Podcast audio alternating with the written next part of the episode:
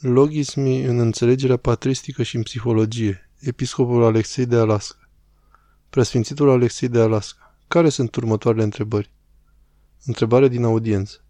Ați menționat această legătură cu tradiția patristică și se pune atât de mult accent pe acești logismi, aceste gânduri.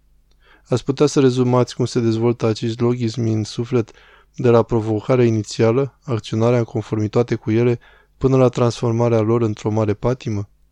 Îmi imaginez că unii oameni ar presupune că psihologia încearcă să înlocuiască asta și cred că mai sunt și alte mijloace care se preocupă de aceste gânduri și cum se manifestă în noi. Presupun că, într-un sens, ar putea exista o îngrijorare că acestea sunt lucruri contradictorii și că încerc să-l uzurp pe celălalt. Deci cum le aduceți pe aceste două împreună? Psihologia contemporană, poate la cel mai înalt nivel al ei, și felurile în care poți ajuta, adică dacă eu mă conectez cu secularismul acestor logismi. De exemplu, cineva mi-a arătat zile trecute ceva pe Twitter unde cineva a spus Doamne, am așa niște gânduri intruzive. Mesaj pe care cred că l-am distribuit de mii de ori și mulți oameni au zis Stai, și tu? E aproape o revelație că la ceva atât de simplu toți acești oameni să aibă gânduri intruzive, probabil neștiind că astfel de lucruri există și distrugerea psihologică pe care o fac. Deci cum vă gândiți la asta, chiar și în termeni istorici, duhovnicești, tratament terapeutic, sufletește? Preasfințitul Alexei de Alaska Pentru psihologi, gândurile unei persoane sunt de obicei rezultatul a ceea ce oamenii își amintesc din experiența trecută și prezentă, făcându-se asocieri în minte tot timpul. Pentru creștinul ortodox există practic trei tipuri de gânduri. Sunt gânduri care sunt îngerești și duc către cer, unele care sunt demonice și duc jos la iad, și apoi mai sunt gândurile naturale umane. Sunt gânduri bune, rele și neutre. Pentru noi, fiecare gând, ca paranteză, Evagrius a fost unul dintre primii scriitori creștini care să abordeze acest aspect. Sunt gânduri care, deși pot crede că am un gând, aș putea avea un gând rău, de exemplu, aceasta este o cameră drăguță și chiar mi-ar plăcea să o iau cu mine. Deci am acest gând și în gândul meu îmi spun că îmi place această cameră și vreau să o iau cu mine. Chiar dacă folosesc cuvântul eu, cuvântul acesta, potrivit lui Evagrie, ar fi desigur unul demonic, pentru că ar presupune să iau ceva ce aparține altcuiva și ar fi păcatul de a fura și lipsa de dragoste pentru fratele meu. Chiar dacă acesta este un gând demonic, gândul este eu aș dori să fac asta. Și apare în tradiția patristică faptul că gândurile demonice vin la noi, dar vin deghizate ca și cum ne-ar aparține nouă, că ar fi gândurile noastre de fapt. Psihologia ar spune atunci când eu zic că vreau să iau camera drăguța lui Herman, ei bine, dacă este o cameră frumoasă și pot scăpa fără probleme, iau-o. Dar pe lângă asta ar spune că gândul a fost de fapt al meu. Nu ar spune că este o provocare demonică. Dar noi credem că există ispitire de la diavol și credem și în iluminare și gândurile luminoase pe care le putem avea și în care să ne simțim foarte smeriți în prezența lui Dumnezeu ne putem simți lipsa de valoare sau o mare recunoștință pentru iubirea imensă a lui Dumnezeu.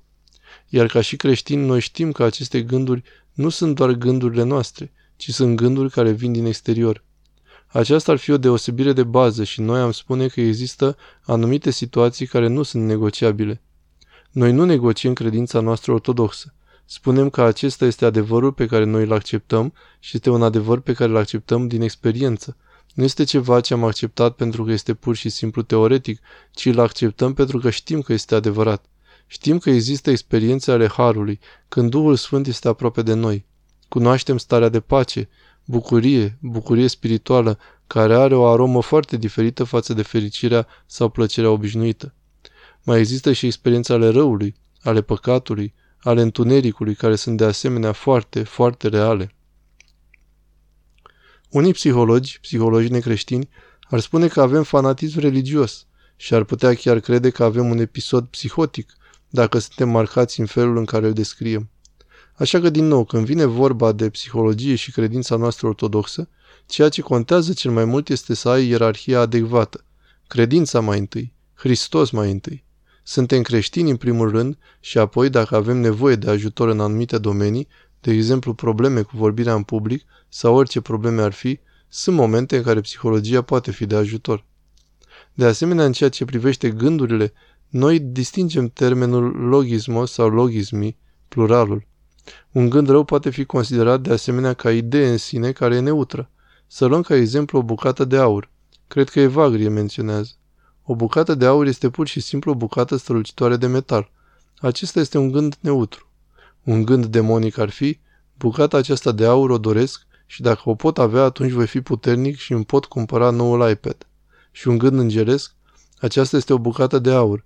Dumnezeu a răspândit providențial aur prin munți pentru ca noi să-l dezgropăm și să facem din el un frumos potir pentru biserica Domnului nostru. O singură idee sau un simplu obiect poate fi conectat fie cu o patimă, fie cu o virtute și potrivit cu aceasta schimbă valența morală a unui gând.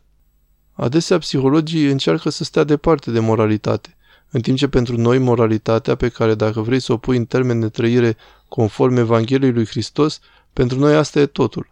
În vreme ce pentru ei, psihologii, să funcționezi bine și să lucrezi bine. Și aceste lucruri sunt bune.